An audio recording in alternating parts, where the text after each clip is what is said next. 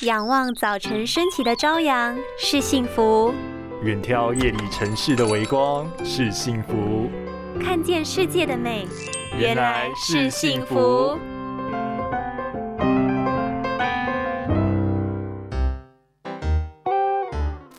学习的时候不仅要有台灯照明，光线更不能对眼睛造成伤害。因此，选对一盏有效的台灯，不仅能让读书时眼睛更不费力，也能念书时常常已经有开台灯，光线非常充足了，怎么还是不舒服？除了光线充足之外，更有三个重点要注意。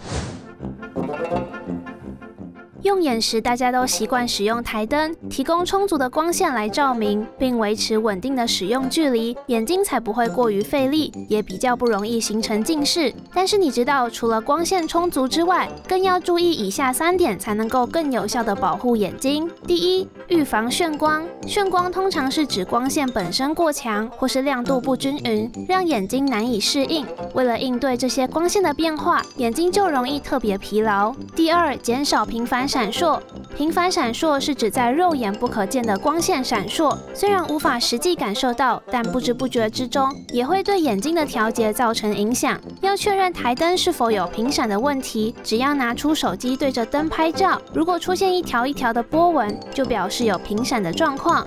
第三，照光范围是否充足，照明范围约在三十至五十公分宽，涵盖整个观看目标物的宽度范围才足够。当然，最重要的是适度。不给眼睛休息的空间，否则用眼过度，近视还是会找上门哟。